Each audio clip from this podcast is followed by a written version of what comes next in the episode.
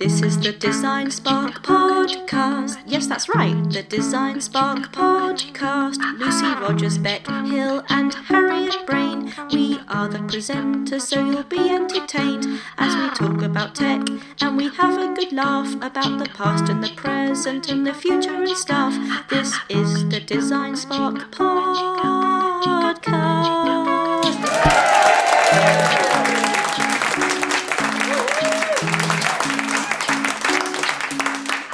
Welcome to the DesignSpark podcast, where we explore the past, present, and future of some of the hottest topics in tech. I'm Dr. Lucy Rogers, the inventor with a sense of fun. I'm Bec Hill, the stand up with a sense of pun. And I'm Harriet Brain, the musical historian. This episode, we'll be taking a look at the future of medical technology to answer the most important question of them all Could you hack my heart? Or terrifying. Anytime. Good question, Bec. But first, let's check the facts. It's time for facts. It's time for facts. Fact time. It's time for facts. Do you want some facts? I want some facts. Well, that's lucky because it's fact time. Did you know more than a million pacemakers and more than 200,000 defibrillators are implanted each year? Defibrillate. I've never had to say that out loud. Defibrillate. Aren't they the things where clear? Yeah, in the green boxes. Clear. And they're implanted. Well, they come. They're huge. They do come smaller. Are they? See, I'm imagining them looking like boobs, but big metal boobs. you can just, get them implanted on my chest yeah. right there. And you can repel people with them. like when someone hugs you and you don't want them yeah, to. Exactly. Half a million pacemakers were recalled in 2017 due to fears that. Oh, I remember them. That was I was just re- I was just recalling half a million pacemakers. All of them. You know them all by name, don't you? Yeah. yeah. I like that I, I open by saying a comedian with a sense of pun, and yet everyone's surprised when I do them. we thought she was the smart one. No.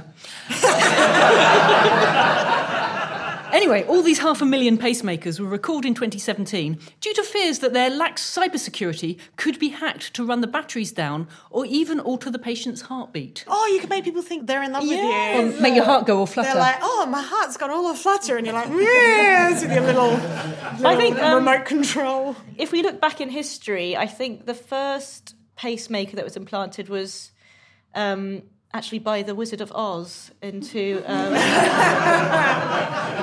into a, a, tin man. Actually, that's the thought, isn't it? Because the Tin Man's kind of a robot, isn't he? Because he's he's, he's a, a man, in, man. He's a man in a suit. He's a, a, no. Um, it takes organisations an average of 191 days to identify data breaches. It's quite shocking, isn't it? That's like Six months. A year and a bit? No.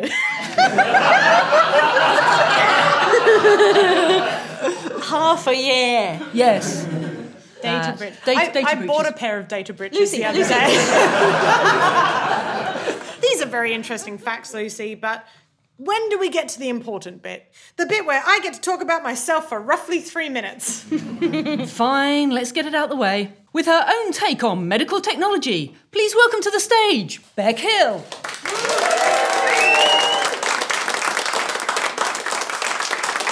Uh, I got a Fitbit recently, uh, which I thought would be really, really good. I thought maybe it'd make me more healthy and that sort of thing.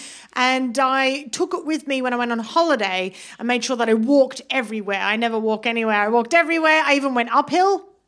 Yeah, I know, right? Yeah, and downhill, all the ups and downs. Oh, by the way, uphill and downhill are both seen as very, very bad things, which is insane. Like, as someone called Bec Hill, I think the only person that doesn't work for is my husband.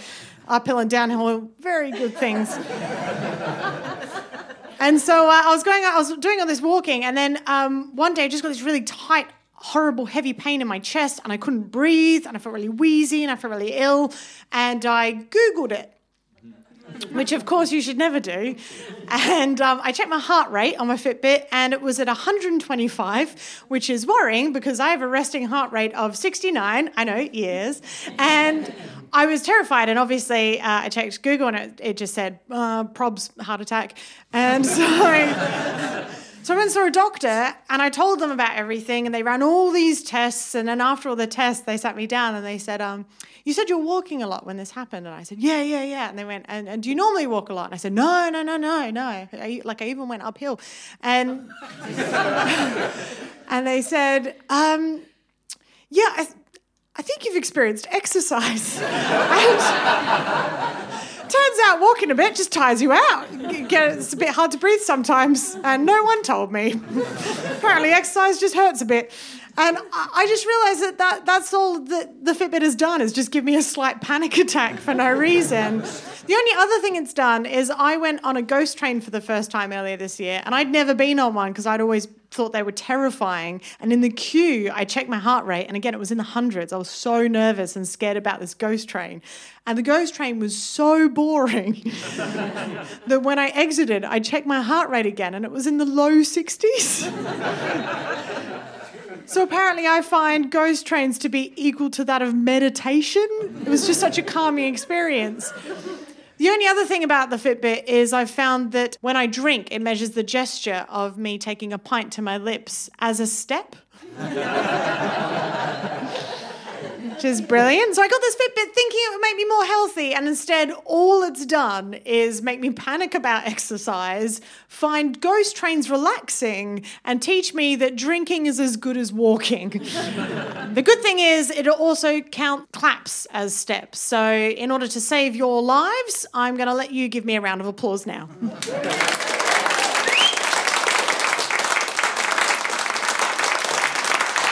Xrant is not a substitute for informed medical advice. You should not use this information to diagnose or treat a health problem or condition. Always check with your doctor before changing your diet, taking supplements, or doing weird things with the Hoover when you're home alone. Unless, like Harriet, you're incredibly healthy already, or like Bec and you've never watched a medical drama in your life, chances are you'll have heard the familiar beep, beep, beep of a heart monitor. That was actually a Securicor van reversing, wasn't it? Usually, this comes from an ECG, not a Jacob Rees Mogg think tank. I did say it involved a heart. but an electrocardiogram, which uses a sensor placed on the patient's chest to monitor the electrical activity of the heart. I got an electrocardiogram to the door the other day. Isn't that an email? Yes. Some runners use the same technology to measure their heart rate, using a cut down version of an ECG held in place using a smart bra. I have a smart bra as well. I use it for all the formal occasions. How is it? How is it? It's double breasted. Nowadays, the most common device used to monitor heart rate is the wrist monitor, which uses light to detect changes in blood flow. This technique is called optical heart rate monitoring, or more technically, PPG, which is not a posh way to ask your friend Greg if he wants the toilet.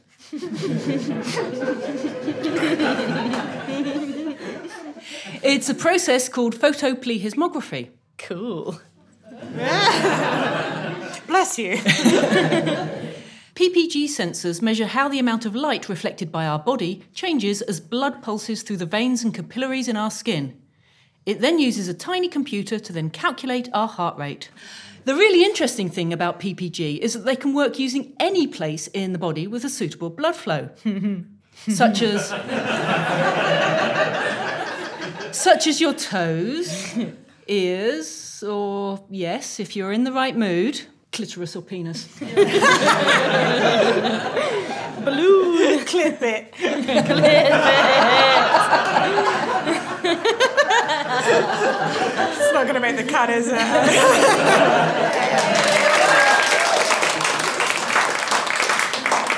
That's going to sound so natural. Photoplethysmography. yeah, so good. Um, you with your fancy medical technology. It's nothing new. It's been around for ages. So um, I'm going to talk about leeches, colon, the original nanobots. Um, I should clarify, I meant colon in the grammatical sense there rather than the anatomical sense. Um, although, to be fair, they were probably used up there too. Uh, it turns out that leeches, after piercing the skin, suck out our blood whilst injecting anticoagulants and anaesthetics. Go leeches! In medieval and early modern medicine, medical leeches, like normal leeches, but they wear little nurses' hats, were, used to remove blood from a patient as part of a process called balancing the humours. Something BBC panel shows still repeatedly fail to do from a gender perspective. Leeches became so popular that in 1831, Manchester Royal Infirmary were using 50,000 leeches a year. Nowadays, they've all been successfully redeployed selling private health insurance in the USA. Not only that, but the people of Yorkshire liked them so much they had to build a special house to store all their medicinal leeches in. This concept of leech house continued until the early 20th century, until in 2001 it was revived as the basis of the hit reality TV show Celebrity Big Brother. um, but I think the real question everyone wants to know is how much did a leech cost? To which I say, what price is happiness? is there a value on health? Can you truly put a cost on saving someone's life? Yes, they were about a penny each.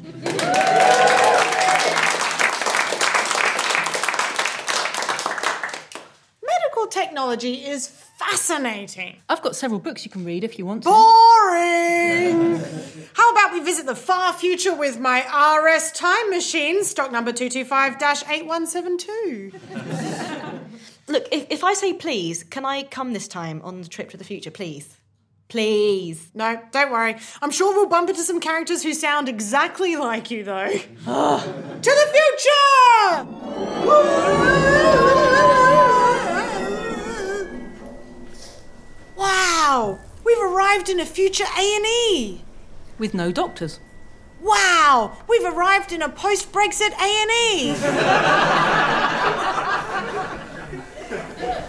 Quick, a robo bed is bringing in a patient, and it's up to us to save them. Ooh, I'm having a heart attack. Don't worry, Lucy. I've kissed an actor from Casualty. Basically makes me a junior doctor. I'm too young to die. I'm only 92. And I don't want you two to be the last thing I see. Patient is female, 92, and sassy. Give me 40 milligrams of blood, the beepy buzzy heart thing, and a Mr. Men plaster. I can see my life flashing before my eyes. Ooh, sexy. We're losing her! Wait a second. What's this Smart Doc 3000 gadget lying on the floor? I'm going to press the big red button that says cure and hope that means people and not ham. Don't be stupid, Bec. That'll never. Patient cured. Wow, I feel like I'm only 90 again. I'm a geriatric curing genius, a medical marvel, Dr. House with a ray gun. Let's get out of here before anyone else needs a doctor urgently. I need a doctor urgently. I've got this really bad cold. I think I'm gonna die. It's like flu, but worse because I'm a man. Sorry, flu is a viral infection, so there's nothing we can do. Patient cured. I'm cured. Oh, but where are my car keys? Patient cured. Found them. Lucy, I can cure anything. I'm like Jesus, but with an Aussie accent. Good day, men. Excuse me, doctors. I wonder if you can help. I've just struck my leg in a car door for, for a thrill f- five times. No worries, Posho. Come over here. Patient cured. Excellent. Oh, and it's even bigger than before. now I can go cage fighting with a lion. Bec, this future society is totally reliant on technology. And totally broken. Quick, help me smash up all the smart docs. So people are no longer addicted to quick fix technology? No, I just wanted to smash stuff, but that's probably a better reason. Sorry, me again. My leg fell off again uh, when I put it in the lion's mouth, and it and it bit it bit it off. Um, what are you doing? Hmm. Maybe we should have told people about our plan before smashing up their medical kit. Don't worry, Lucy. I've got a plan. Something 17.4 million people once taught me. When the going gets tough, vote to leave. Back to the time machine!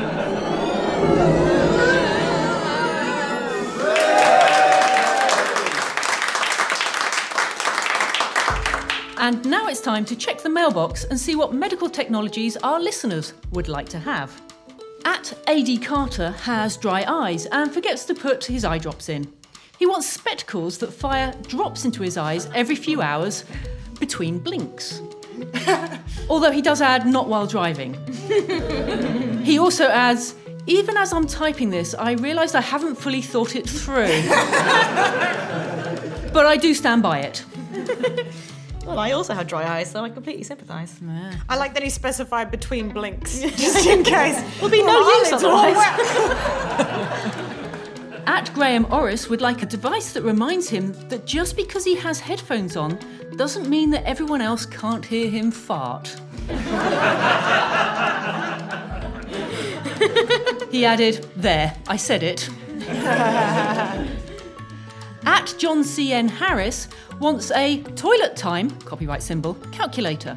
It registers the food and drink you've consumed and gives you a toilet time, copyright symbol, ETA. That's a That's really it. good one. I, I like that one. You know what, guys? All this inventorizing has given me a big idea. Oh no. Lucy, Harriet, members of the audience, may I present to you a brand new diagnosis app? I call it Don't Google. Don't Google. That's right. So if you're feeling ill, simply don't Google your symptoms, and it will tell you what you need to hear. So uh, would you would you guys like to give it a try? Okay. All right, all right. And let me just turn it on. All right. So you need like symptoms? Yeah, yeah. Just tell me what's wrong with you, and Okay. I'll, I'll, I'll I'll put them into the app. Okay, okay. Well, okay, fine. Um, I'm bleeding out of my face. That's normal. Oh, okay. Uh, my skin looks like bubble wrap. Cool. It's very reassuring. Um, uh, I've swallowed all my teeth. I'm sure it's fine. I have a pain in the bum. Stop scratching it then. Good advice, really. Uh, my nose has fallen off. It's just a flesh wound. I have a headache. Oh, look over there. Um, my bones have gone all soft. You're probably just hungry. I think I've broken a rib. Have you had some water? Um, I'm losing my hair. Uh, leave it.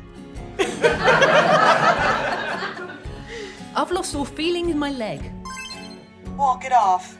That's so good. Yeah, yeah. So Lucy, would you like to invest in Don't Google? No. Harriet, would you like to invest in Don't Google? Okay, yeah, I'll invest. Uh, audience, would you like to invest? Yeah. That's enough. All right, excellent. Good. Oh, oh, it's interrupted. Uh, it sounds like something or someone is inside our time machine. Ladies and gentlemen, please welcome to the stage Ignaz Semmelweis. Yes, it is I, Ignaz Semmelweis, the famous-ish Hungarian obstetrician still trying to convince everybody to wash your stupid hands. Apparently, it was so annoying in the mid 19th century that I had to be stopped. But I found a time machine. It's filthy in there, by the way. My name has actually been lent to something called the Semmelweis effect, a metaphor for the reflex like tendency to reject new evidence or new knowledge because it contradicts established norms, beliefs, or paradigms. Story of my life, am I right? and story of my death. yeah, I know.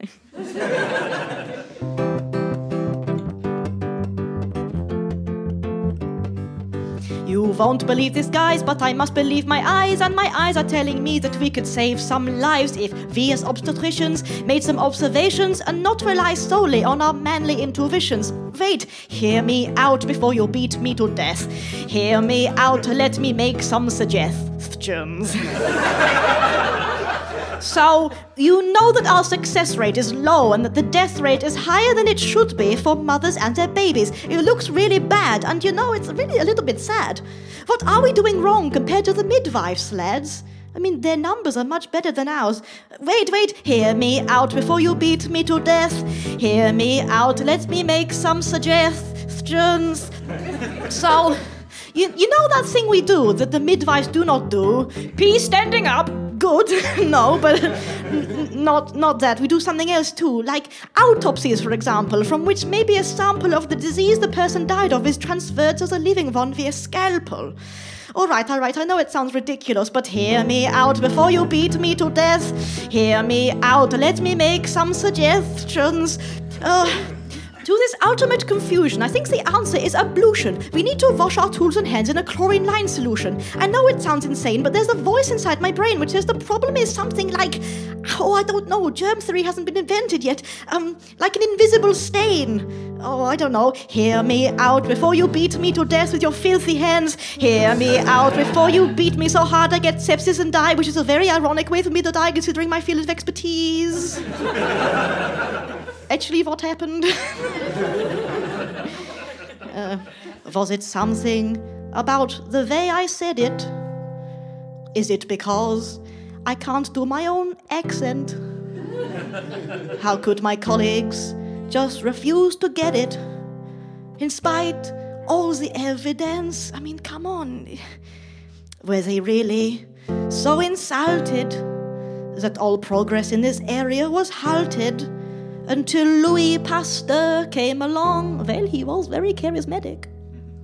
Is it because I insist on singing my hypotheses at them? no, it can't be that I have a great voice. Is it because I keep trying to rhyme death with suggestions? no, it can't be that. I guess I'll never know because they put me in the asylum and beat me into silence, and that was the last of Ignaz Semmelweis. Dead.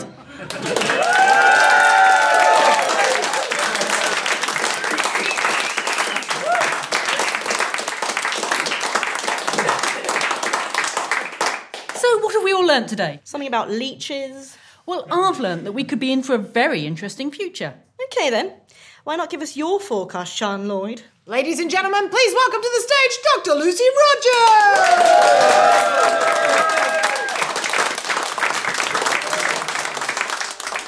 Let me transport you to the future.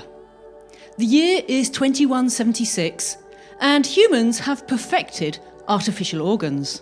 They're so ubiquitous that you can even buy them from vending machines that you find on every street corner. Press A1 for a packet of cigarettes, A2, some luxury cigars, A3, a new pair of lungs. Given their multiple daily interactions with humans, vending machines now double up as robo doctors, able to diagnose most problems, such as obesity, caused by vending machines that you find on every street corner. And after smushing your nose against the glass for the 15th time to guess what's inside, it politely suggests that you may need a new set of eyes. So you head to your nearest eye booth and it sprays anaesthetic into your eyes and turns out the lights, so you can't see what's about to happen next. Thrash metal songs drown out the schlurps and the squidges of your retinas before they are extracted and new robo lenses are superglued to your optic nerve. To calibrate them, you simply blink at all the photos in the Daily Mail that show women in a positive and empowering light. Hint it's still none of them. You walk past a queue of people having their tickers replaced at a charity shop. It's the British Heart Foundation. Need better smelling arms? Well, why not head over to the body shop? Slowly, organ by organ, limb by limb, you become a cyborg. until one day your brain finally fails. Is this the end? No. Raspberry Pis now have a huge inbuilt memory. So you pick one up online, upload everything you know via USB 6.0, and visit a hairdresser for a quick trim and brain swap. Hang on, I hear you say, because I've got very good hearing thanks to my robo ears. what about the real you? Your essence of being? Won't that be lost? No. Ever since scientists discovered your soul is located in a freckle behind your left ear, you've been backing it up to the cloud daily. Which means, in a way, a part of you is already in digital heaven. And that, ladies and gentlemen, is my forecast for the future of medical technology.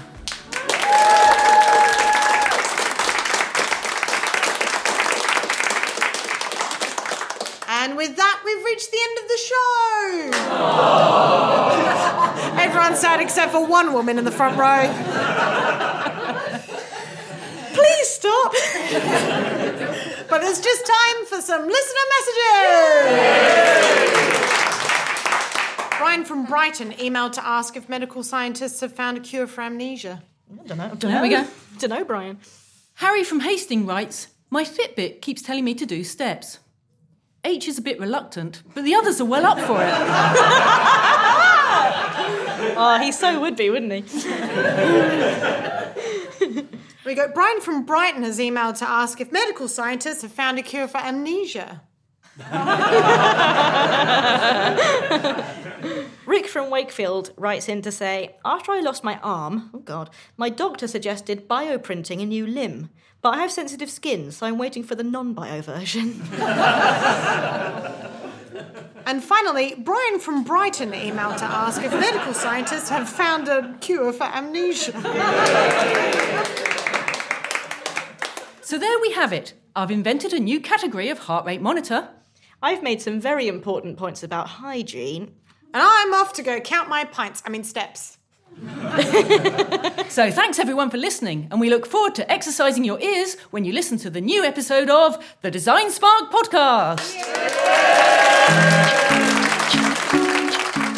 The DesignSpark podcast starred Lucy Rogers, Bec Hill, and Harriet Brain. It was written by the cast with additional material from Stu Cooper, Stephen Mulwiney, and Daniel Page. Catherine Brinkworth wrote the sketch, and Matthew Timms, Tony Madison, and Mark Granger the listener messages. The show was a Why Did the Chicken production recorded live at the Rosemary Branch Theatre by Andy Partington from Swift Professional Audio. Becky Singh was creative consultant, the script editor was Stu Cooper, and the executive producer Daniel Page. If you enjoyed the show, please don't forget to rate us on iTunes and tell your friends.